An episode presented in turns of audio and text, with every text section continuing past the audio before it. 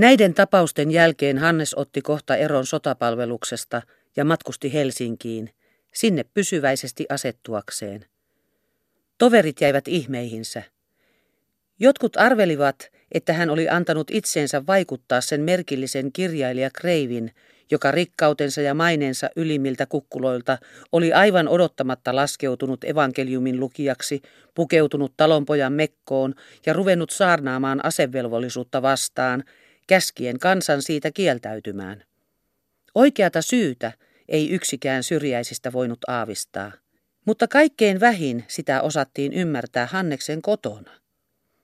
Se vastaanotto, joka tällä kertaa tuli Hanneksen osaksi Helsingissä sukulaisten puolelta, oli peräti toisenlainen kuin ennen muinoin hänen saapuessaan vastaleivottuna vänrikkinä kotiinsa Kustaavan asuntoon.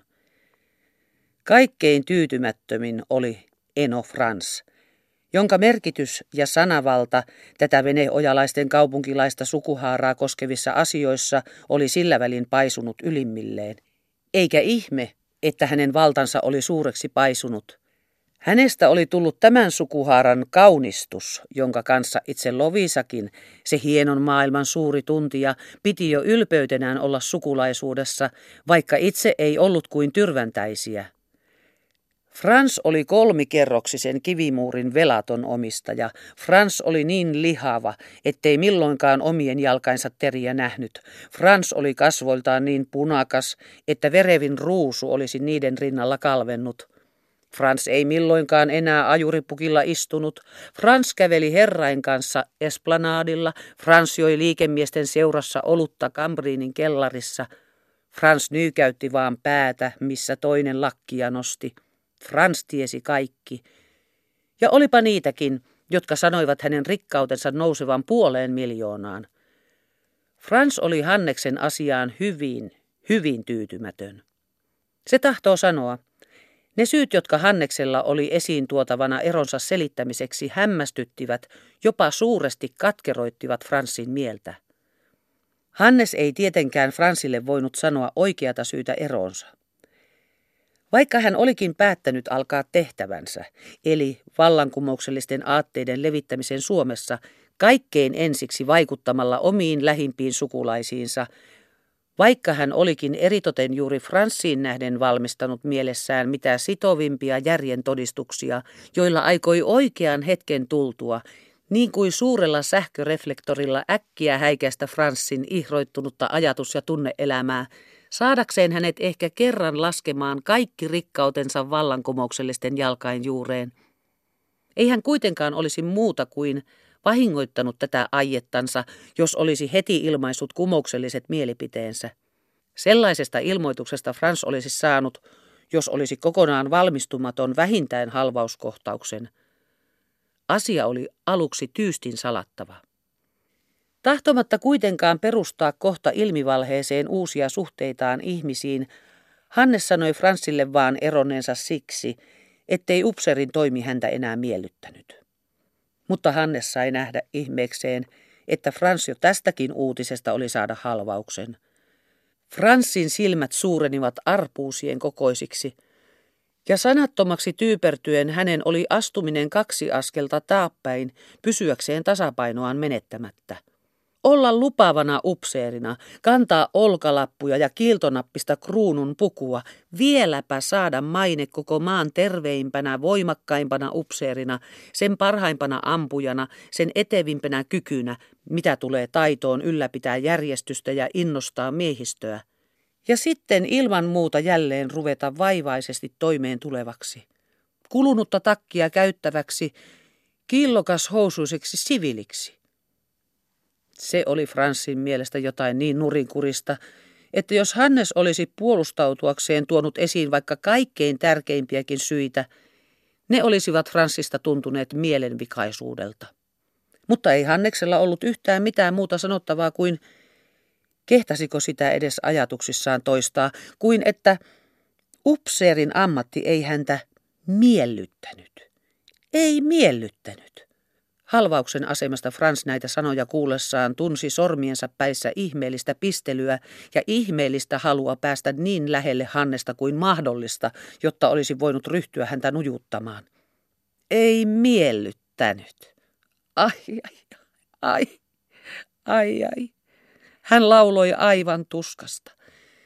Sillä Hanneksen maine Suomen ja ehkä koko valtakunnankin väkevimpänä upseerina esti häntä toteuttamasta sormiensa palavaa halua uppoutua hänen tukkaansa. Ei miellyttänyt. Oliko tässä kukaan muu saanut elämässään tehdä sitä, mikä miellytti?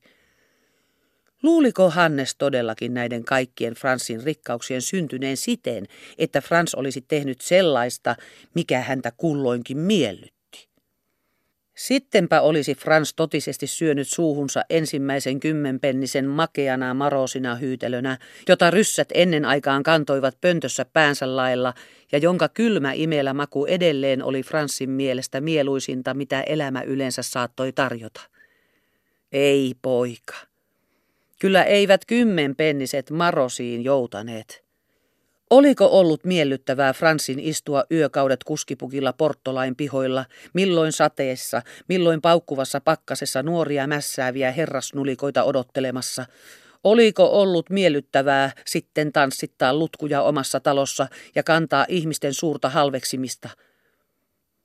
Nyt oli tosin kaikki unohdettu ja Frans täydessä kunniassa, mutta hän kysyi vaan, oliko se ollut miellyttävää.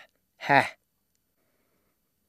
Hannes aikoi vastata, ettei rikkauden kokoaminen ollut mitään välttämätöntä, jonka vuoksi olisi tarvinnut kärsiä pakkasta ja palvella pikkuherrain intohimoja, mutta koska hän itse aikoi kerran anastaa samat Fransin rikkaudet vallankumouksen hyväksi, ja koska siis oli tärkeää, ettei Frans päässyt suuttumaan, piti Hannes parhaana olla häntä pahemmin loukkaamatta, ja sanoi vaan – Kerran tulee se päivä, että Eno näkee, miksi minä olen eronnut, ja että eroni on ollut kaikille hyväksi.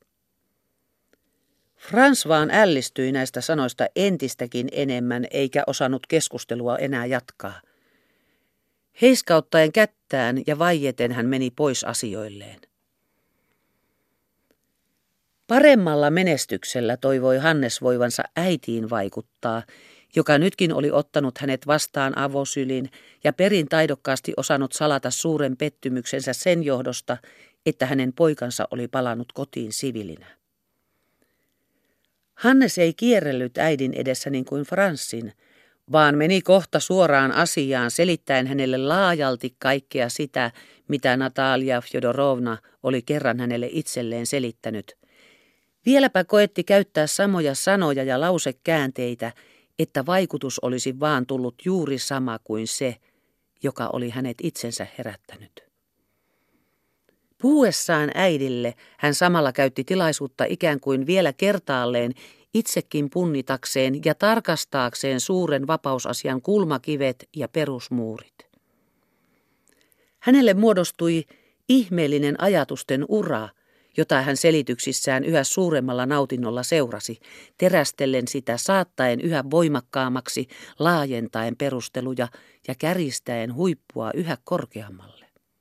Ensin tulivat premissit, eli perustelut, mitä huolellisimmassa järjestyksessä sitten seurasivat johtopäätökset kaikessa musertavuudessaan. Siirtyminen perusteluista johtopäätöksiin tuotti kaikkein suurinta nautintoa Hannekselle – jonka säästämiseksi hän ei raatsinut tarpeellisen nopeasti siirtymistä suorittaa, vaan viipyi perusteluissa ehkä liian kauan. Usein hän myöhään yöhön käveli edestakaisin äidin huoneessa, pitäen tälle puhetta yläluokan ja alaluokan suhteista toisiinsa. Äiti meni ensimmäisestä puheesta aivan hajallensa, ymmärtämättä juuri mitään. Sitten alkoi kuulostella, mutta toisinaan myöskin torkahdella – Erittäin kiusallista oli Hanneksesta se, että äitiä melkein aina rupesi nukuttamaan juuri silloin, kun Hannes kaikki premisit vaivalla esitettyänsä aikoi nautinnolla antautua johtopäätösten latelemiseen. Säkenöivin, onnistunein, kärjistynein ajatusjohdelma, kaikkein huutavimman yhteiskunnallisen vääryyden täsmällisimmin läiskähtelevä piiskaus ei jaksanut kiinnittää äidin mieltä – eikä herättää häntä täysin valveille. Vai oliko syy sittenkin Hanneksen? Ihmeellistä kyllä oli, että Hannes täällä kotona ei lähimainkaan muistanut kaikkia Natalia Fjodorovnan ja Vasilin ajatuksia, sellaisina kuin oli ne heiltä kuullut. Vaan kun piti äidille selittää niin kuin lapselle, ja erittäinkin kun äiti teki kysymyksiä, joihin piti vastata ulkopuolelle tuota uraa, tunsi Hannes ikään kuin sekaantuvansa ihmeellisiin ristiriitaisuuksiin, joista ei tahtonut osata mitenkään selvitä ja sen tähden suuttui. Äiti silloin luuli tyhmästi kysyneensä ja lakkasi kysymästä, mikä puolestaan suuresti edisti hänen uneliaisuuttaan. Nukahtaminen, heti kun tuli puhe kumouksellisista asioista, kehittyi äidissä vihdoin niin pitkälle, että lopulta Hannes ei tarvinnut kuin avata suunsa, niin äidin silmät jo mulskahtivat nurin. Äiti heräsi täysin valveille vasta silloin, kun Hannes kauan turhaan koitettuansa häntä herättää, sattumalta tuli maininneeksi saaneensa sotapalveluksesta erottuaan kapteenin arvonimen. M- mitä? sanoi äiti silmiensä unen pöppöröstä selviksi räpytellen. Hannes toisti leikillänsä. Minua on tästä lähin sanottava kapteeniksi. Äidin katse alkoi ensin loistaa. Sitten hän punehtui kovasti, nousi istuviltaan, rupesi nopeasti liikkumaan paikasta paikkaan ja entiseen tapaansa sangen kovakouraisesti kohtelemaan esineitä, jotka hänen käsinsä sattuivat. Vai on Hannes kapteeniksi korotettu? Mutta kuinka se vieras herra, joka tänään kävi, kysyi ovessa, onko herra luutnantti kotona? Se ei tiennyt. Jaaha, ei tiennyt. Mutta sopii kirjoittaa ovelle nimen eteen kapteeni. Suuresti kiihottuneena Kustava katosi kohta ilmoittamaan asiasta lähimmälle ympäristölle, joten vielä samana päivänä kaikki, jotka Hannesta puhuttelivat, kunnioittivat häntä kapteenin arvonimellä. Jos joku erehtyi sanomaan luutnantiksi, ei Kustava nyt koskaan unohtanut huomauttaa kapteeni. Tai jos ovelta vielä joku kysyi, onko herra luutnantti kotona, oikaisi Kustava arvokkaan sävyisesti painaen silmäluomiensa alas. Herra kapteeni. Sanalla sanoen, Kustava soitti sen viestin kelloa, kunnes kaikki kuulivat sanoman, joka sisälsi hänen elämänsä kaikkien tarkoitusten ylimmän saavutuksen. Pilkkanimestä hän oli kuin olikin tehnyt pojallensa kunnianimen. Kustava riemuitsi, Kustava nuortui, Kustava kohosi. Mutta mitä enemmän Kustava riemuitsi, mitä enemmän hän nuortui ja kohosi, sitä enemmän ihmetteli tätä asiaa hänen kapteeninsa – Kuinka on tämä ihmeellinen kiertokulku? Kuinka on tämä noiduttu taikaympyrä mahdollinen? Kapteeni. Ja kaikki näännytykset ja kaikki häväistykset ovat unohdetut. Kapteeni. Ja vuosisatain vääryydet ovat kostetut. Jo pienestä pitäen hän muisti, että äiti oli pitänyt hänen kouluuttamistansa eli herraksi tekemistänsä mitä huutavimpana kostona kaikille niille, jotka olivat häntä häväisseet tai hänelle vääryyttä tehneet. Mutta nyt Natalia Fjodorovnan mukaan alaluokan häpäiseminen ja kukistaminen tapahtuikin pääasiallisesti juuri sotakapteenin avulla. Äitiä oli yhtä vaikea horjahuttaa pois tästä saavutuksensa riemukkaasta tunnosta, kuin Franssia saada uskomaan, ettei rikkauksien kokoaminen ole mitään välttämätöntä. Ei, ajatteli Kustaavan kapteeni. Tässä eivät äkkirynnäköt mitään auta. Tässä on edessä tuntematon, hyvin varustettu linnotus, jonka vallottaminen voi käydä päinsä ainoastaan pitkällisen harkitun piirityksen avulla. Mutta kaikki puheeni ovat olleet yhtä hyödyttömiä ja noloja kuin ratsuväen malttamaton hyökkäys panssaroituja linnotusvalleja vastaan ilman edelläkäypää piiritystä tykistön ja jalkaväen puolelta. Jommoinen tyhmä hyökkäys ei ole ainoastaan kokonaan hyödytön, vaan vieläpä suorastaan vahingollinenkin, koska se ennen aikoja antaa tiedon hyökkääjän aikeista. Siis piiritys tarkkaan punnittu, pienimpiin erikoisuuksiin asti valmistettu piiritys. Ja ratsuväki viimeiseksi. Näin kapteeni vaikeni kokonaan Franssiin ja Kustaavaan nähden. Ja että hän sitten kaiken aikaa lakkaamatta heitä piiritti, Se näkyi ainoastaan salamyhkäisistä silmän iskuista, joiden merkitystä ei kukaan osannut aavistaa. Tätä mykkää piiritystä kesti kymmenen seuraavaa vuotta. Mutta sillä välin oli kapteenilla ankara tuli käymässä toisaalla. Se olisi kai lähimmin ollut verrattava avonaiseen kenttätuleen. Se tuli kesti vaihtelevalla voimalla vielä kauemmin kuin piiritys, milloin hiljeten heikommaksi, milloin kohoten vimmattuun, raivoisaan taistelun temmellykseen. Helsinkiin tultuansa kapteeni ei kohta tavannut Kerttua, sillä tämä ei asunutkaan enää Kustavan luona, vaan omassa kortteerissansa, joka oli toisella puolella kaupunkia ja jossa hänellä oli ompeluverstas ja kahdeksan apulaista. Ennen kuin kapteeni oli Kerttua tavannut, sattui niin merkillisesti, että hän kävellessään esplanadilla huomasi kaikkien herrain kääntyvän yhtä ihmistä katsomaan, joka kulki kapteenin edellä mustassa surupuvussa, pitkä suruharso hauskasti roikkuen suuresta hatusta. Ellei kapteeni olisi aikaa sitten jo tehnyt liittoa silmiensä kanssa siitä, ettei hän käännä katsettansa naisiin, olisi hän ehkä uteliaisuudesta katsahtanutkin, mutta nyt hän epikteetillensä uskollisena meni toiselle puolelle katua, sillä tämä nainen oli takakin päin katsoen aivan tarpeettoman viehättävä. Kohtalo tahtoi kuitenkin, että sillä naisellakin oli asiaa kadun toiselle puolelle, ja kun kapteeni oli vähän matkaa kulkenut, sivuutti surupukuinen hänet kadun kulmassa menneen toiselle kadulle. Kerttu. Kapteenin syöksätti sydän kurkkuun ja hän aikoi huutaa Kertulle, mutta ei toki huutanutkaan, vaan antoi hänen kulkea ohitsensa häntä huomaamatta. Miksi Kertulla oli surupuku? Ja vielä sellainen, joka puki häntä niin erinomaisesti, että vastaantulijat kääntyivät ympärinsä. Surupuku ei voinut olla kuin lapsen kuoleman jälkeen jäänyt tapa, mutta vaan siksi, että se puki. Kapteeni meni Kustavan luo ja kysyi, mikä sitä kerttua oikein vaivaa? Äiti sanoi, ei kerttua mikään vaivaa. Kapteeni kysyi vielä, onko kerttu tullut huikentelevaiseksi. Äiti kielsi sanoen, Juhan nyt. Ei Kerttu ole huikentelevainen, vaikka herrat hänestä kovin pitävät. Kerttu käy joka pyhä kirkossakin. Ai, jai, jai, sanoi kapteeni. Se on pahinta kaikesta. Ja hän huolestui suuresti. Äiti katsoi poikansa pitkään, sillä hän oli maininnut Kertun kirkossa käymisestä Kerttua kehuakseen, niin kuin sitä sanomalla olisi luullut jokaista muuta kehuvansa. Mutta kapteeni tuli hyvin murheelliseksi ja sanoi, joko te olette täällä niin pitkälle tulleet.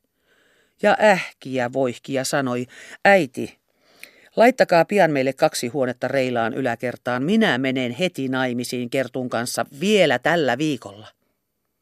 Äiti katsahti poikaansa niin kuin olisi suuresti ilostunut hänen aikeestaan mennä naimisiin Kertun kanssa, mutta samalla ei voinut olla nauramatta sitä nopeutta, jolla Hannes luuli sellaiset seikat suorittavansa. Menee hän kolme viikkoa jo kuulutuksiinkin, sanoi Kustava nauraen tyytyväisenä, johon kapteeni vastasi. Mitään kuulutuksia ei tässä tarvita eikä pappia liioin. Me menemme naimisiin kuuluttamatta ja vihkimättä. Nämä sanat kuultuansa Kustava jäi seisomaan suu auki paikoilleen, voimatta pitkään aikaan liikahtaa tai löytää mitään, mihin tarttua epätietoisuudesta ja noloudesta päästäkseen. Sillä jos Kustava olisi nähnyt edessään kaiken kaupungin kirkkoineen ja katuineen koreasti ylösalaisin käännetyksi, niin kuin tyynen veden kalvossa, ei hän olisi ollenkaan enemmän hämmästynyt kuin nyt näitä Hanneksen sanoja. Tämän suuren sanojensa vaikutuksen huomattuansa kapteeni huokasi ja sanoi, istukaa äiti. Ja Kustava istui. Nyt alkoi kapteeni ensin kävellä edestakaisin huoneessa mymisten ja selitellen jotakin itseksensä, sitten pysähtyi, avasi suunsa ja piti äidille ensimmäisen perusteellisen esitelmänsä siitä, kuinka olevaisten olojen suuret vääryydet köyhää kansaa kohtaan olivat saattaneet kestää näin kauan ainoastaan siitä syystä, että papit opettivat tulevaisen autuuden tähden tyytymään köyhyyteen ja nöyrästi palvelemaan rikkaita. Ikään kuin ei olisi mitään tästä kaikesta ymmärtänyt äiti hoki, vaan Mm, tietysti, kuinkas muutoin? Nöyryys on tarpeellinen ihmiselle, kuinkas muutoin?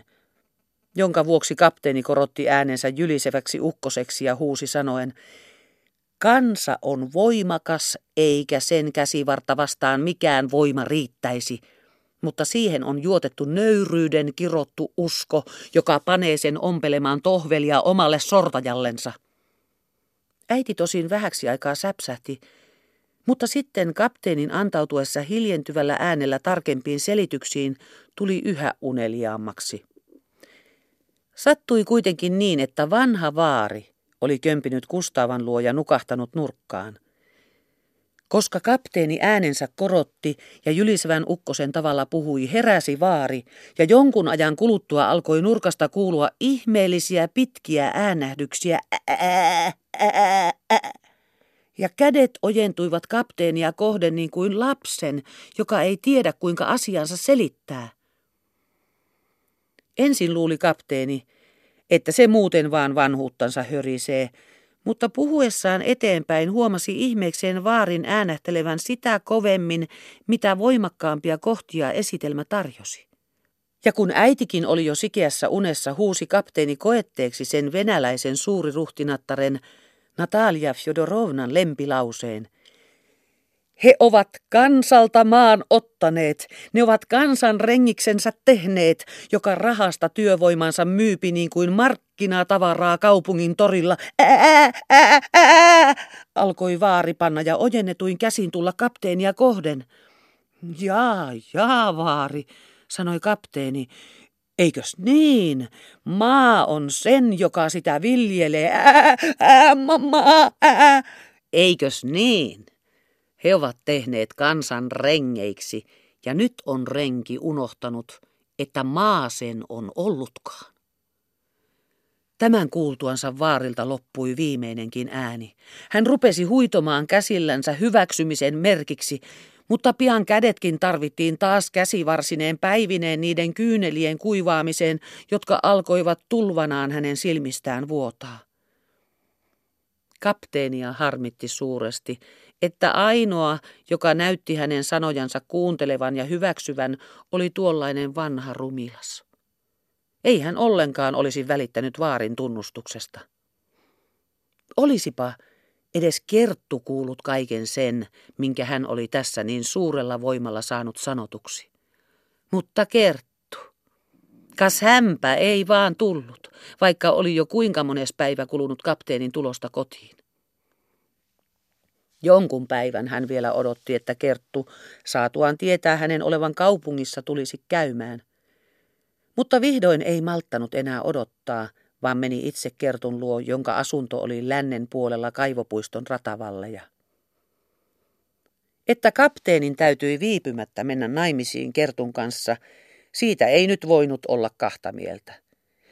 Mitä hänen itseensä tuli, niin oli hän pitänyt oikeutenansa lähestyä kerttua tietysti ainoastaan sen vuoksi, että katsoi kärsimyksillään jo sovittaneensa rikoksen, että heidän lapsensa kuolema oli kääntänyt koko hänen elämänsä nurin, että hän oli juuri sen johdosta tullut vallankumoukselliseksi, että hän oli kaikki persoonalliset mielihalunsa ja tulevaisuuden pyyteensä rohkeasti heittänyt luotaan. Mutta kert mitä tiesi Kerttu hänen sisällisestä muutoksestaan tai hänen kärsimyksistään?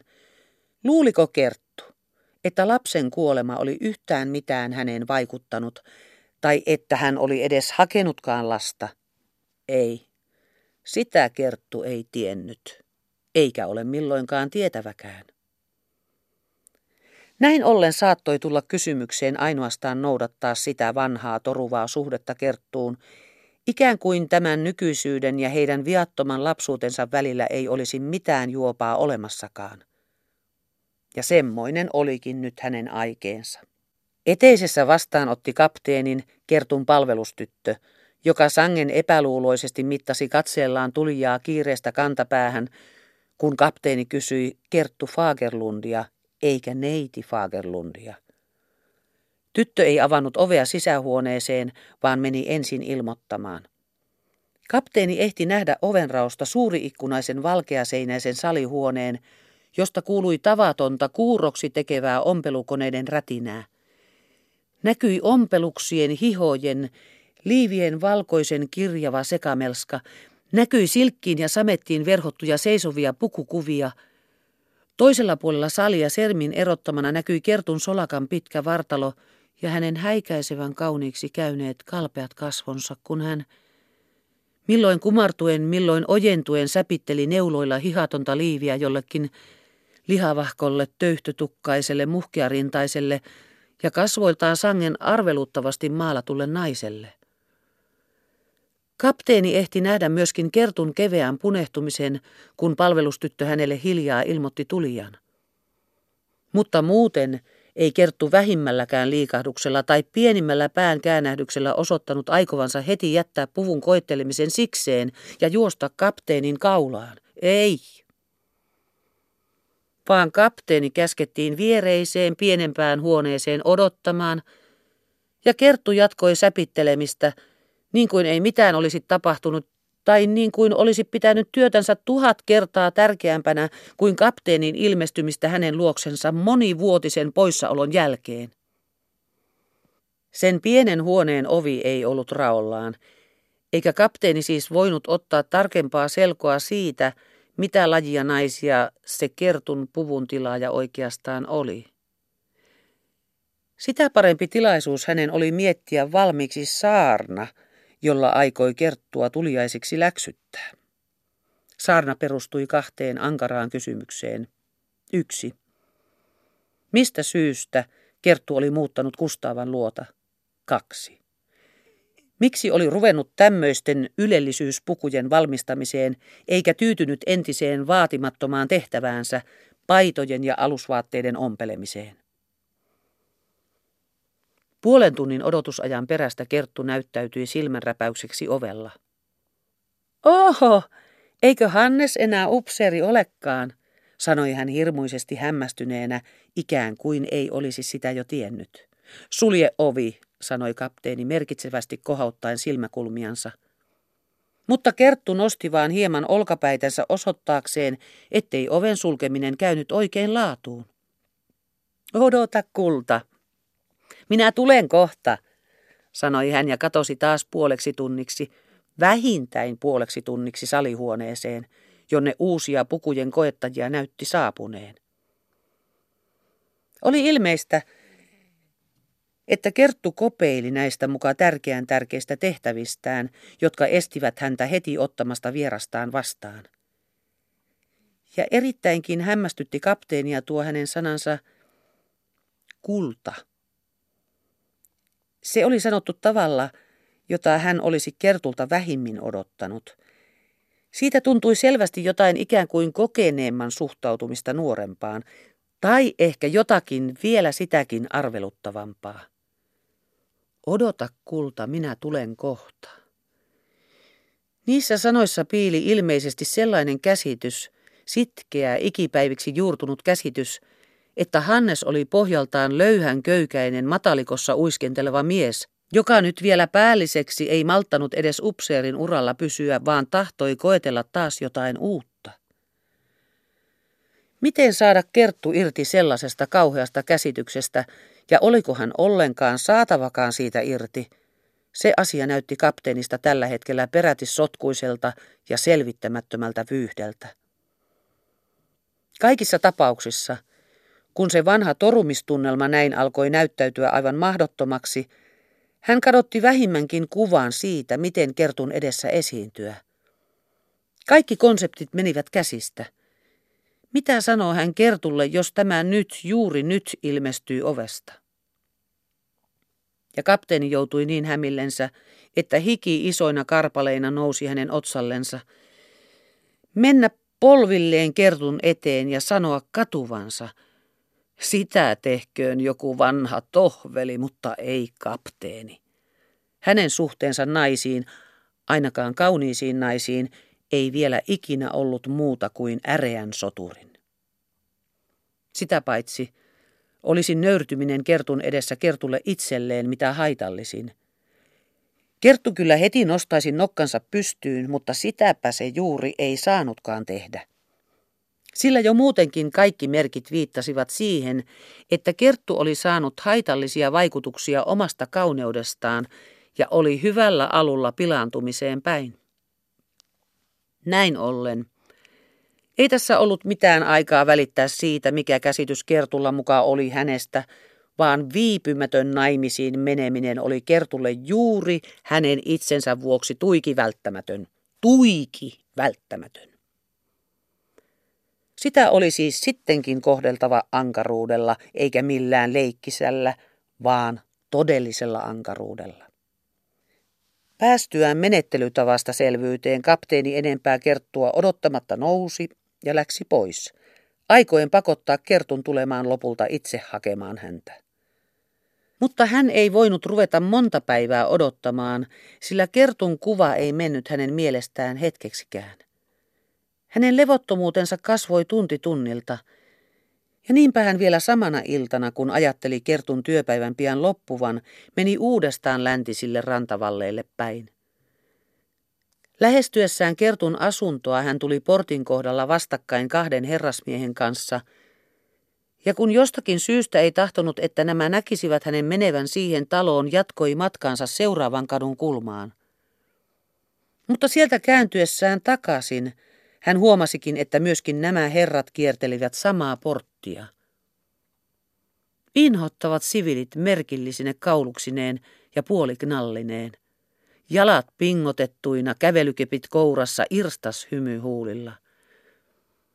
Ei vielä kertaakaan ollut kapteeni katunut luopuneensa sotilaspuvustaan, mutta nyt Kertun portin edessä ja näiden rakkarien tähden hänen mieltänsä kirveli tuo katala löyhä pöksyisyyden tunne, jossa hänen vaatimattomat sivilivaatteensa häntä pitivät. Ei ollut epäilemistäkään, että nuo herrat odottivat milloin Kerttu lopettaa työnsä, lähteäkseen sitten hänen kanssaan kävelylle. Kapteeni kulki vihapäissään heidän ohitsensa, eikä mennytkään portista sisälle, vaan jätti aikeensa ja meni sen sijaan valleille, josta näkyi meri ja Viaporin ilta-auringon säteissä hohtava linnotus. Siellä hän istui penkille ja koetti ajatella. Mitä tulee minun siihen naiseen? Tuo linnotus tuolla, se on minun. Mutta tämmöinen perääntyminen ja kertun luovuttaminen tuntui hänestä tällä hetkellä paljon häpeällisemmältä kuin jonkun linnoituksen luovuttaminen ilman taistelua. Jälkimmäisen voi tehdä tavallinen pelkuri, mutta edellisen ainoastaan konna. Ja kapteeni löi otsaansa sanoen, olenko minä vallankumouksellinen? Ja vastasi, olen. Mutta jos minä olen vallankumouksellinen, enkä mitään pappia, en vihkimistä enkä kuulutuksia tunnusta, niin mitä semmoisissa oloissa naimisiin meneminen merkitsee? Kuinka voin minä mennä naimisiin, jos se meneminen merkitsee juuri kuulutuksia ja vihkimistä? Ei. Vaan minä olen jo naimisissa. Niin juuri. Siitä silloisesta hetkestä saakka me olemme sinun kanssasi naimisissa, Kert. Ja se on tärkeämpää kuin tuo linnotus ja tärkeämpää kuin sinun koneettesi rätinä. Se on pääasia, josta kaiken muun olisi pitänyt riippua ja johtua. Mutta mikä pirullinen valhe ja mikä hämmästyttävä tottumuksen voima onkaan voinut luulotella meille, ettemme ole naimisissa ennen kuin menemme naimisiin ja salata minulta tätä jumalallista autuutta. Kert on minun vaimoni. Kuka on siis se, joka äsken nousi tänne ylös valleille? Se on Kertun mies. Kuka se istuu tässä penkillä? Se on Kertun mies. Kuka se nyt nousee penkiltä? Se on Kertun mies. Minne Kertun mies lähtee? Kertun mies lähtee omaa vaimoansa tapaamaan. Ja vaikka hän ei lähtisi, vaikka hän lähtisi maailman toiseen päähän, on hän aina vaan Kertun mies. Mutta hän lähti. Kapteenin tullessa portille olivat samaiset herrat vielä siinä. Kapteeni meni heihin vilkaisematta ovesta sisälle, Nämä perässä. Pienet rappuset noustua kapteeni kysyi heiltä kertun oven edessä. Ketäs herrat hakevat? Molemmat herrat nenästyivät tästä kysymyksestä ja toinen käski kapteenin ensin sanoa, ketä hän täältä haki. Silloin kapteeni sanoi, minä olen Kerttu Fagerlundin mies, mutta ketä te olette? He sanoivat, oho, sepä saadaan nähdä. Kapteeni soitti ovelle.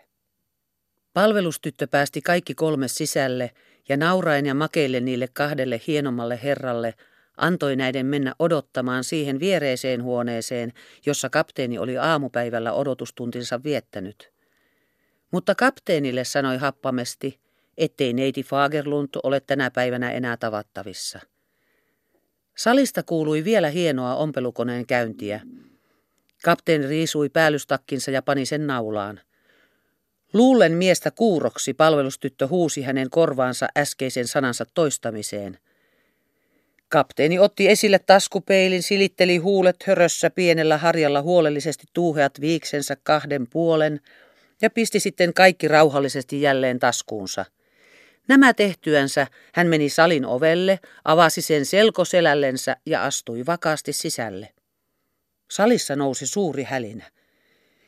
Hihkaisten säikähdyksestä vetäytyi joku rouva, jolla hameliivin napitus oli kesken nopeasti sermin taakse. Ompelettaret nousivat paikoiltaan ja yksi juoksi telefoniin siltä varalta, että tulisi käskettäväksi apua. Korvia myöten punehtuen Kerttu rupesi jotain hätääntyneenä sanomaan kapteenille, mutta kapteeni huiskutti etusormeaan ilmassa vaatien äänettömyyttä silmän räpäyksessä. Suhahtaen livahti puvun koettelija sermin takaa eteiseen ja sieltä ulos. Kapteeni kääntyi ompelettarien puoleen sanoen, työ lopetetaan, saatte mennä. Tytöt katsoivat hämmästyneenä Kerttuun, herrat kurkkivat viereisestä huoneesta, kaikki odottaen milloin Kerttu osoittaa röyhkeän komentajan ovelle. Mutta Kerttu tuli nöyränä ja pelokkana niin kuin lapsi kapteenin luo, ja katsoen häntä ylös silmiin sanoi, Hannes hyvä, annathan anteeksi. Nyt lakkasivat herrat kurkkimasta ja kolistelivat kiireimmän kautta ulos. Saatte mennä, kuulitteko, toisti kapteeni ompelijattarille, jotka nyt alkoivat myöskin toinen toisensa jäljestä kulkea varpaisillaan salista eteiseen. Kun viimeinenkin oli mennyt, sanoi kapteeni, ei kaiketi Kerttu ole unohtanut, että Hannes on Kertun mies. Ellei Kerttu olisi nämä sanat kuultuansa taitavasti kumartanut päätänsä kapteenilta syrjään, olisi kapteeni nähnyt hänen huulillaan ihmeellisen autuaan hymähdyksen ja ehkä sen johdosta tehnyt kohta sen päätelmän, että Kerttu oli niistä onnellinen. Mutta kapteeni ei voinut sillä hetkellä Kertun kasvoihin nähdä, ja Kerttu sai sanotuksi mielestään erinomaisen onnistuneella ylenkatseen värähdyksellä äänessään – Hasoo. Ja vielä lisätyksi. Minulla olisi sentään ehkä parempi oikeus kysyä sellaista Hannekselta. Tähän sanoi kapteeni. Minä en ole kerttua unohtanut. Olen nähnyt siellä monta jalomielistä naista semmoista, jotka antavat vaikka elämänsä aatteen vuoksi, mutta en minä silti ole kerttua unohtanut. Mutta kun näin nuo kaksi rakkaria kertun huoneessa, ajattelin, Kerttu Kerttu on unohtanut. Ne eivät olleet mitään rakkareita, sanoi Kerttu kiivaasti. Ne palvelee Fiinin konttorin päällä. Kapteeni rupesi nopeasti kävelemään ja huusi. Tämä versta suljetaan huomisesta päivästä. Kaikki on lopussa. Vain niin, sanoi Kerttu ja puri huulensa yhteen, eikä osannut mitään parempaa keksiä sanoakseen kuin Emmehän me ole sentään vielä naimisissa – Silloin kapteeni pysähtyi aivan Kertun eteen ja sanoi ankaran uhkaavasti sormiansa heristäen, Kerttu! Kerttu painoi päänsä alas ja osasi vaan sammaltaen sanoa, kun on niin paljon tilauksia vielä kesken, sen asian saa Kerttu järjestää niin kuin paraiten ymmärtää, mutta versta suljetaan. Me muutamme äidin luo yläkertaan. Kerttu saa siellä ommella paitoja ja alusvaatteita niin kuin ennen. Köyhemmälle kansalle. Nyt ei Kerttu voinut itseänsä pidättää, vaan purskahti pitkään ja raikkaaseen nauruun, sillä niin hullunkuriselta tuntui hänestä ajatus, että hän rupeasi jälleen paitoja ompelemaan. Kapteeni sanoi, ei ole mitään nauramista. Kertun pitäisi hävetä ommella tuollaisia silkkiä samettileninkejä, kun on toisia ihmisiä repaleissa. Kerttu joutui yhä enemmän ihmeihinsä. Kerttu muistaa nyt, mitä minä olen puhunut, ja auttaa sitten äitiä laittamaan kaksi huonetta reilaan yläkertaan. Tämän sanottuansa kapteeni läksi pois. Yksin jäätyään Kerttu oli niin ihmeissään, ettei tiennyt mihin katsoa. Ei voinut päättää istuako vai seista, avasi ikkunan ja taas sulki ja taas avasi. Juuri kun hänen piti ruveta jotakin asiaa tekemään, pysähtyivät kädet ja silmät jäivät yhteen kohti katsomaan – Kalpea kuu paistoi ruskoiselle merelle. Välistä hänen kasvojansa kirkasti sama onnellisen autuas hymy, jonka hän oli onnistunut Hannekselta salamaan.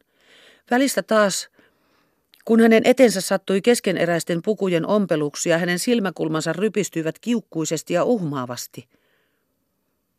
Pitikö todella ruveta korjaamaan noita ompeluksia kokoon? niin hassua.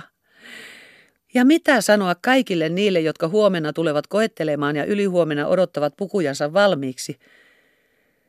Vai että Kerttu saa sen asian miettiä niin kuin paraiten ymmärtää? No mietitään. Mietitään. Ja Kerttu pani hatun ja keveän päällystakin yllensä ja meni nopeasti Kustaavan luo. Siellä Kerttu, kuiskuteltuaan kiihkeästi Kustavan kanssa, sai tietää kaikki, mitä kapteeni oli tälle puhunut kuulutusten ja vihkimisen tarpeettomuudesta. Ja niin Kertulle vähitellen selvisi, kuinka asiat olivat. Kustavan kanssa hän ei tosin siitä puhunut. He vaan molemmat onnellisina sopivat keskenään siitä, miten yläkerta sitten oikein järjestettäisiin, kun he Hanneksen kanssa sinne asettuvat – Onnesta hehkuvina Kustaava ja Kerttu syleilivät toisiansa, kun sinä iltana erosivat. Mutta kun Kerttu sitten kulki pois Kustavan luota, näki hän Hanneksen tulevan kotiansa päin ja teki kasvonsa sangen totisen ja jumalisen näköisiksi, sillä suuri hurskauden henki tuli juuri sillä hetkellä hänen päällensä.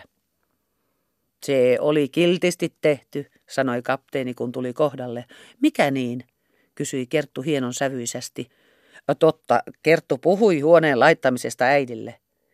Sehän on kyllä asia, sanoi Kerttu, mutta äitisi puhui sinun ajattelevan ilman vihkiäisiä. Hyi sinua. Mutta Kerttu hyvää, mehän olemme jo naimisissa. Emme ole ihmisten edessä. Minkä ihmisten edessä? Ja siksi toiseksi, sanoi Kerttu, tiedä, että minä olen tullut jumaliseksi. Mitä se merkitsee? kysyi kapteeni. No kyllähän sen tiedät. Voi sitä pahemmaksikin tulla, kun pitkät vuodet saa yksin surra. Ja Kerttu pyyhkäisi vihasen kyyneleen silmästänsä. No, antaa niiden asiain olla. Luuliko Kerttu, että minä olin unohtanut? Ei Kerttu. Nyt sanon sinulle, miksi en tahdo tietää kuulutuksista enkä papeista. Minä olen tullut vallankumoukselliseksi. Mitä se sitten merkitsee? sanoi Kerttu matkien. Kapteeni alkoi mennä Kertun kanssa poispäin kotoa ja puhua kuiskaamalla. Vallankumouksellinen. Se on sellainen, joka tahtoo muuttaa kaikki olot toisenlaisiksi, esimerkiksi niin, ettei kukaan enää kärsi vääryyttä, vaan saa täyden toimeentulon työstänsä. Kaikki muutetaan. Ymmärtääkö Kerttu? Kaikki. Ai ai, Kuinkas Hannes voi semmoista yksin toimittaa? Minä en ole yksin. Ja katsahdettuaan ympärilleen, ettei kukaan kuulisi, kapteeni kävi kertun käteen ja kova äänisesti sähisten kuiskasi. Meitä on paljon. Mutta älä Herran nimessä puhu tästä asiasta kellekään. Ja taas katsoi ympärillensä. On ruhtinaitakin. Ole hiljaa kuin myyrä tästä asiasta. On suurruhtinaitakin, kuulitko? Siksiköhän Hannes ei ole enää luutnanttikaan. Nyt sen tiedät. Osaakohan niihin sellaisiin ihmisiin luottaa? Ai ai, Hannes. Sen parempia ei ole taivaan kannen alla, rikkaita, mahtavia ja sittenkin antavat vaikka henkensä köyhän kansan edestä. Niin Kerttu, sinä sanoit, ettemme ole naimisissa ihmisten edessä. Emme olekaan näiden täkäläisten edessä, mutta heidän edessänsä olemme. Voi sentään, Kerttu, jospa sinä vaan näkisit niitä ihmisiä. Olkoon kuinka hyvänsä, mutta ilman vihkimättä minä en suostu, en milloinkaan. Silloin sanon sinulle hyvästi, Kerttu, sanoi kapteeni ja seisahtui. Kas niin, äsken sanoit, että olemme naimisissa ja nyt jo hyvästi. Minä en voi suostua semmoisiin temppuihin, sanoi kapteeni. No niin, kuinka vaan tahdot, sanoi Kerttu ja alkoi hiljaa edetä kapteenista omalle suunnalleen. Ollaan siis erossa. Hän kulki rohkeasti, taaksensa katsahtamatta läheisen kadun kulmaan asti, mutta siellä oli pudottavinaan jotain ja kumartaessaan nostamaan vilkaisi salavihkaa taaksensa, että vieläkö se häntä odottaa. Mieti tätä asiaa tarkkaan, huusi kapteeni hänelle silloin, varottavasti sormiansa heristäen. Miettikö Kerttu tätä asiaa vai ei, on epätietoista. Mutta siltä varalta, että jos kapteeni vihdoin suostuu vihkimiseen, Kerttu ryhtyi kyllä kohta puuhiin, joten hänen ompeluverstaansa kävi seuraavanakin päivänä täydessä höyryssä. Vimmatummin kuin koskaan polkivat tytöt koneitaan, suuri oli rytinä, niin kuin kapteeni ei ikipäivinä olisi siinä talossa komentelemassa käynytkään. Eikä Kertun verstas käynyt ainoastaan seuraavan päivän, vaan vielä sitten seuraavan ja sitten vielä viikon ja monta, monta viikkoa. Sillä siellä oli nyt otettu valmistettavaksi sellaista, mitä ei siinä verstaassa oltu ennen milloinkaan ajateltukaan valmistaa, nimittäin käsiliinoja, tyynynpeitteitä, lakanoita, paitoja, alusvaatteita, tusinan ja toista tusinaa kutakin lajia – eikä suinkaan mitään köyhän kansan tavaraa, vaan hienointa morsiuskuosia ja myötäjäismyyniä. Paidat tehtiin hihattomat, mitä kauniimpien väli- ja reunapitsien kanssa. Lakanat varustettiin myös leveillä välipitseillä ja suunnattomilla punalangalla ommelluilla nimikirjaimilla KF. Sekin huone, jossa kapteeni oli istunut, otettiin nyt verstaan palvelukseen. Siellä tikattiin mahdottoman leveätä peitettä punaisesta satinista ruusun kuvioilla. Mutta pahin sihinä ja sähinä kävi sentään muutaman ompelupöydän ympärillä, missä itse häähametta ruvettiin valmistamaan. Siinä neuvoteltiin, siinä mittailtiin, siinä pääkallella katseltiin lehdistä kuoseja, sillä kaikki ompelijattaret panivat parastaan, koska ymmärsivät ja tiesivät kysymyksen olevan hääpuvusta heidän suositulle neidille itselleen. Kaikkea tätä tietysti ainoastaan, että jos kapteeni tulee järkiinsä. Kapteeni puolestaan katsoi kaikkien suhteittensa Kerttuun olevan lopussa, niin kuin Kerttu oli hänelle sanonut. Mutta se ei estänyt häntä olemasta huolissaan siitä ajatuksesta, että Kerttu nyt valtoinansa antautuu konttoristiensa ihailtavaksi. Ajatus, syyttäköön itseänsä, ei lohduttanut mutta tämä huoli oli suureksi pahennukseksi hänen vallankumousaatteellensa. Jos niinä vuosina kuin minä ehdin Viaporin strategisen merkityksen määritellä Kerttu menee pilalle, mitä on minulle silloin vallankumous? Miettiessään vastausta tähän kysymykseen hän huomasi, että se yksi kerttu oli hänelle yhtä tärkeä kuin koko vapaustaistelu ja vallankumous. Tämä oli todellakin enemmän kuin arveluttavaa. Vallankumouksen aate siis tältäkin kannalta vaatimalla vaati luopumista kertusta. Jos enkin vuoksi olisi pitänyt niin pian kuin mahdollista lakata kerttua ajattelemasta. Nyt oli Kerttu kaiken päälliseksi vielä sanonut, ettei hän tunnusta Hannesta mieheksensä, ellei heitä kirkossa kuuluteta ja papilla vihitä. Kerttu oli siis kolmesta eri syystä lopullisesti jätettävä ajatuksista pois. Selvyyteen tästä päästyänsä kapteeni teki lujan päätöksen olla Kerttua ajattelematta ja jättää muutenkin koko asian mielestänsä. Hän ryhtyi sen sijaan työhönsä. Ja ainoa yhteys, mikä hänellä pitkään aikaan oli Kertun kanssa, oli se, että hän joka päivä työstänsä levähtääkseen käveli kaivopuiston rantavalleille, joilta näkyi Viaporin linnotus. Tie niille valleille kävi Kertun asunnon ohitse. Melkein joka kerta hän kuuli Kertun huoneesta ompelukoneiden rätinää ja tuli aina uudestaan siihen päätökseen, joka puhkesi hänellä sanoihin. Mitä tulee minun siihen naiseen? Ei yhtään mitään. Valleille tultuansa kapteeni, vapautuen vähimmänkin nauhasen ajattelemisesta, joka saattoi olla kertun puvussa, antautui kokonaan strategisiin mietelmiin linnotuksen asemasta laivaston nojakohtana. Teki itselleen selkoa 12-tuumaisten kantovoimasta, ammuttuina linnotuksesta tai laivastosta maalle päin. Ajatteli myös srapnellien rakennetta ja niin edelleen. Mutta ihmeellinen, ja tuon tuostakin uudistuva luonnon ilmiö häiritsi perin kiusallisesti kapteenin mietelmiä. Kertun kaunis pää alkoi näkyä joka paikasta, mihin ikinä kapteeni katsahtelikaan.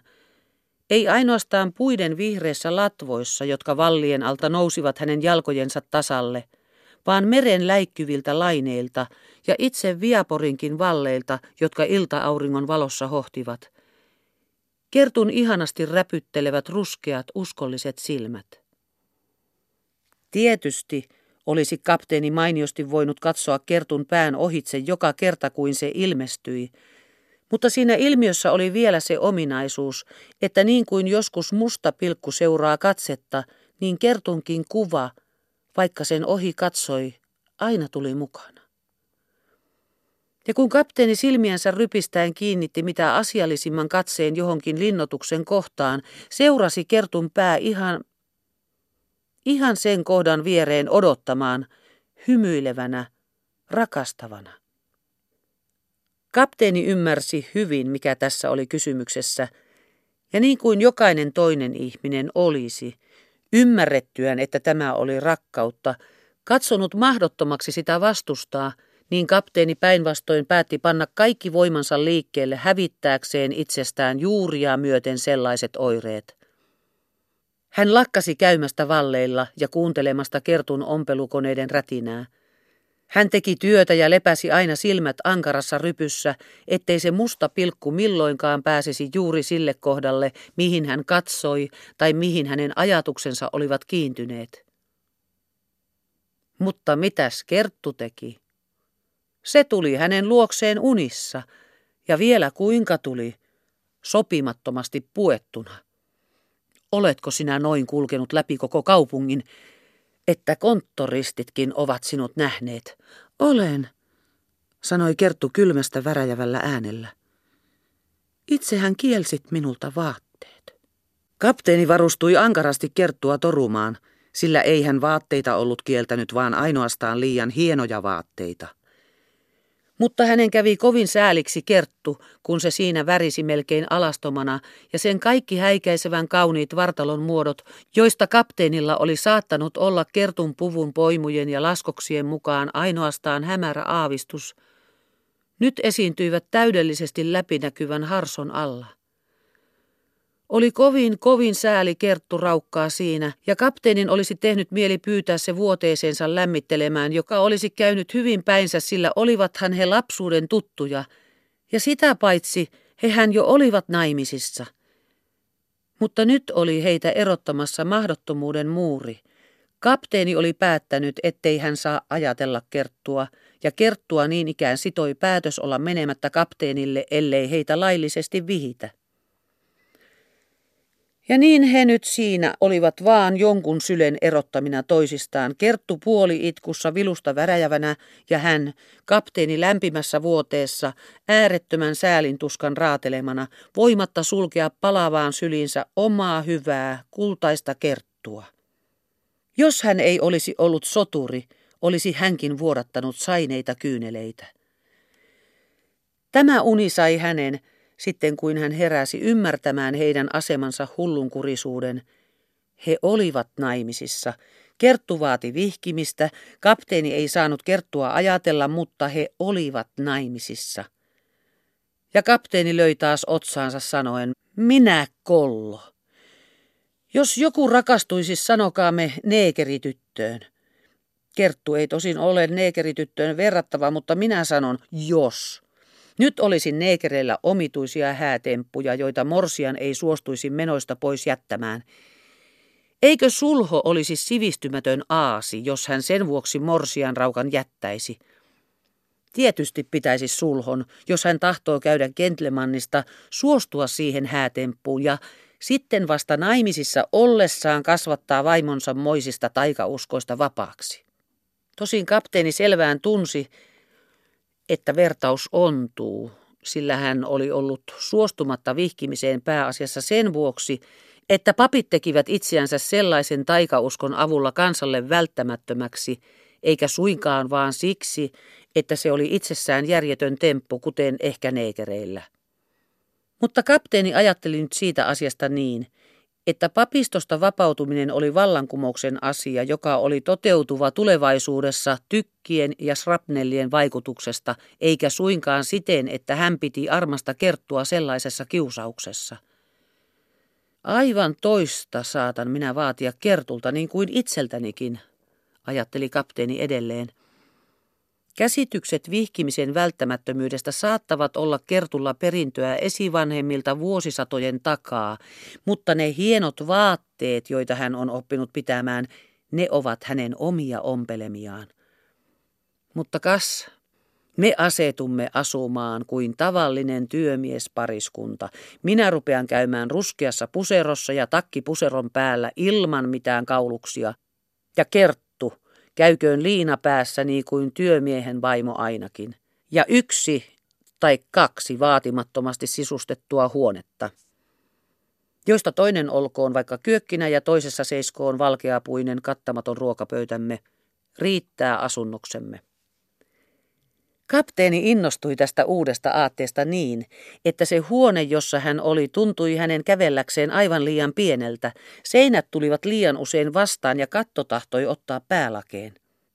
Kerran jylisevät nämä kentät, kerran paukkuu näillä tantereilla, huusi hän itseksensä ja ryntäsi haltioissaan ulos avaramman katon alle.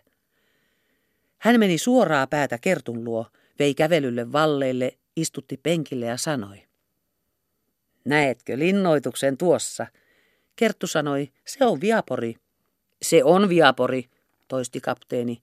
Sen kanunat ovat nyt kääntyneinä merelle päin sellaista vihollista vastaan, joka ei koskaan tule. Ja sekä Kerttu että kaikki muut tämän ison kaupungin asukkaat ovat aivan unohtaneet, että tuon pienen salmen takana on sellainen uinuva voima, joka puolessa tunnissa voisi koko kaupungin hävittää soraläjäksi niin, ettei yhtäkään tiilikiveä jäisi toisensa päälle. Kerttu kuunteli tarkkaavasti vielä voimatta ollenkaan aavistaa, minne päin kapteenin ajatusten kanuna oikein tähtää. Kapteeni jatkoi. Voisi kuitenkin tapahtua, että linnotuksen hirmukanunat kerran kääntyisivät tätä samaa kaupunkia kohden. Hyi, älä semmoista, sanoi Kerttu. Luuleeko Kerttu, että kaupunki silloin lupaisi kaikki kultansa ja hopeansa, kunhan vaan pommitukselta säästyisi? Tietysti, sanoi Kerttu. Mutta mitä tekisivät kaupunkilaiset, jos heille saman pommituksen uhalla sanottaisiin pois kapakat, pois porttolat, pois ylellisyys ja hekuma, pois kansan orjuutus ja sorto? Mitä tekisivät kaupunkilaiset, kun ensimmäinen järeän tykin kuula lentäisi kaupungin ylitse? Kuulepas näin! Bong! Uu! Kapteeni matki 12 tuumaisen kauhistuttavaa ulinaa sen halkaistessa ilmaa. Mitä? Kerttu jo vainusi mihin päin sitä mennään ja tuli kohta aivan välinpitämättömäksi. Jalkaansa heilutellen ja päätänsä käännellen milloin lännen, milloin idän puolelle merta, hän sanoi vaan, sellaista aikaa ei tule koskaan. Katsahtaen ympärillensä, etteivät edes kivetkään kuulisi, ja lykäten kädellään kerttua ikään kuin syrjään kapteeni antoi rintansa perimmäisestä sopukasta kuulua maanalaisen sähinän, Sellainen aika tulee, Kerttu. Se tulee. Kerttu nousi lähteäkseen ja ikään kuin jo ompeluksiansa ajatellen sanoi, tulkoon sitten. Mutta ilman vihkimättä en minä vaan suostu. Nyt sanoi kapteeni ketterästi. Etkä tarvitsekaan enää suostua, lintuseni, kunhan vaan ymmärrät ja suostut toiseen asiaan. Mihinkä sitten? kysyi Kerttu eloisasti. Siihen vaan, että me sinun kanssasi rupeamme vapaaehtoisesti elämään niin kuin tavallinen työmiespariskunta, jo ennen kuin Viaporin tykit meitä siihen pakottavat. Ja sinä siis suostut, sanoi Kerttu itsekin uskoen, että suostumus oli hänelle muka jotain odottamatonta. Saat mennä vaikka vielä tänä päivänä pappilaan kuulutusta toimittamaan. Kertun oli valtaavinaan aivan ihmeellinen vilkkaus ja ilo, josta huomiosta kapteeni tuli niin onnelliseksi, ettei hän vielä koskaan elämässään ollut niin onnellinen ollut. Mutta sittenhän minulle tulee ihan tulinen kiire, liverteli Kerttu. Sillä ajattele, mitä kaikkea minulla on vielä tekemättä. Ja rupesi luettelemaan, mitä kaikkea hänellä oli kesken myötäjäismyynnistä. Kylläpä tässä tulee kiire, toisteli Kerttu innoissaan, ja välillä ehti kertoa yhtä ja toista hääleningistäkin. Mutta kapteeni sai pian nähdä, ettei ainoastaan Kerttu, vaan myöskin vanha Kustava äiti oli jo aikaa sitten ryhtynyt laajaperäisiin puuhiin sen tapauksen varalta, että jos, tai paremmin kun Hannes vihdoin suostuu kuulutuksiin ja vihkimiseen. Olihan kapteeni tosin jo pitemmän aikaa kuullut yläkerrasta omituista koputusta ja nakutusta, välistäpä oikeita moukarinkin iskuja, jopa kaakelien rysädyksiä, niin kuin uuneja hajotettaessa. Äiti oli Hanneksen kysymyksiin koputusten johdosta vastannut vaan, että siellä tehtiin tarpeellista replatsuunia talveksi. Mutta että tämä tasainen ja kuukausmääriä yhtä mittaa kestänyt kolina olikin tarkoittanut koko yläkerran puoliskon, se on neljän huoneen ja kyökin varustamista nuorelle pariskunnalle. Siitä ei kapteenilla ollut vähintäkään aavistusta ennen kuin sinä päivänä, jona Kerttu onnesta hehkuvana tuli heille ja oikopäätä lensi Kustaavan kaulaan ilmoittaen tulevansa pappilasta kuulutusta pyytämästä. Sinä päivänä Heti Kertun lähdettyä äiti vei Hanneksen katsomaan yläkertaa. Hannes huokaili ja iloitsi, suri ja nauroi kaikkea yhtä aikaa. Mutta enkö minä sanonut teille, äiti, että me Kertun kanssa asetumme yhteen ainoan tai korkeintain kahteen huoneeseen, joista toinen olkoon kyökki. Ja te olette tämmöistä varustaneet.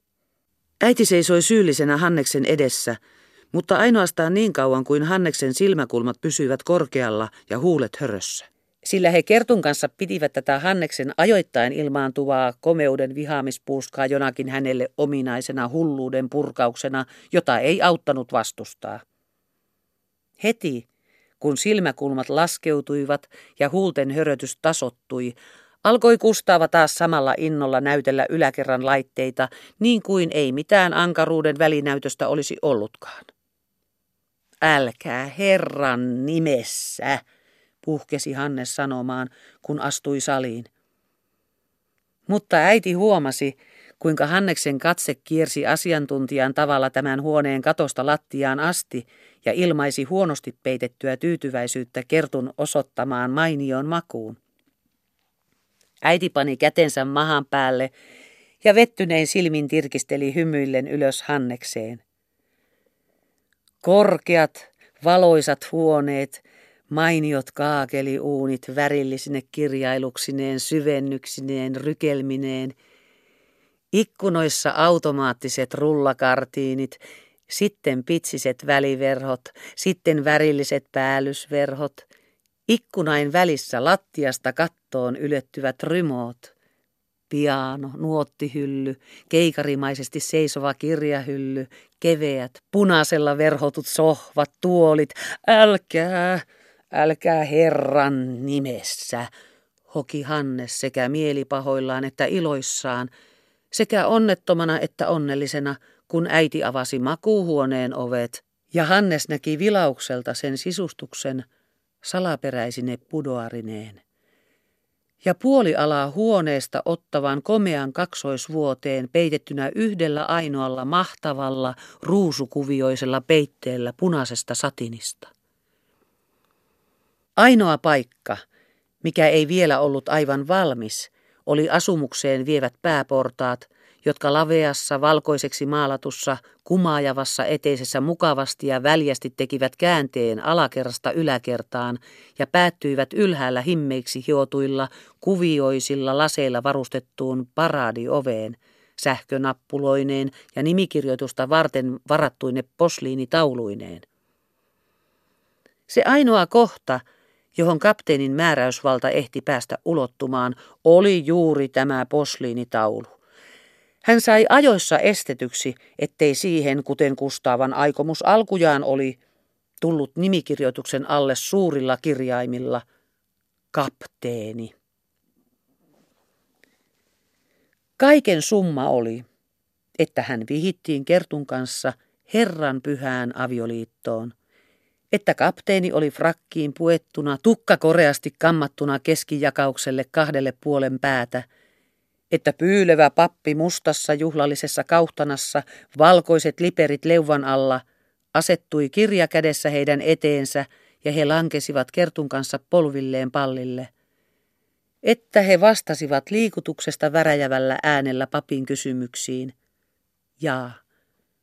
Jaa että pappi otti kapteenilta sormuksen ja pani sen Kertun nimettömään sormeen, että Kerttu, punehtuneena ja huntuisessa morsiuspuvussaan ihanana kuin keväinen valkopilvi, antoi hänelle vihkimyssuudelman.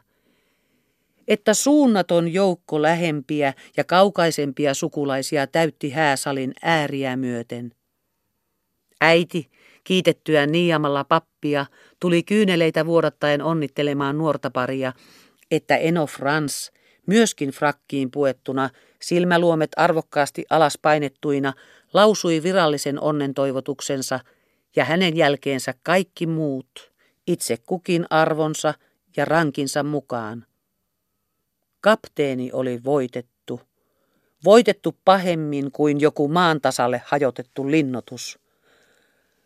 Voi ihanaa, voi katkeraa, voi onnea, voi onnettomuutta, voi kyyneliin asti liikuttavaa, voi naurettavaa. Keskellä hääyötä huusi hän suurella äänellä istuallensa kavahtain ja käsiensä puistaen. Kerran jylisevät nämä kentät. Hän heräsi omaan hourailuunsa, veti ylitsensä hienopitsiset, hyvänhajuiset lakanat ja peitteet – ja laskeutui jälleen nukkumaan unissa hymyilevän kertun valkoiselle käsivarrelle.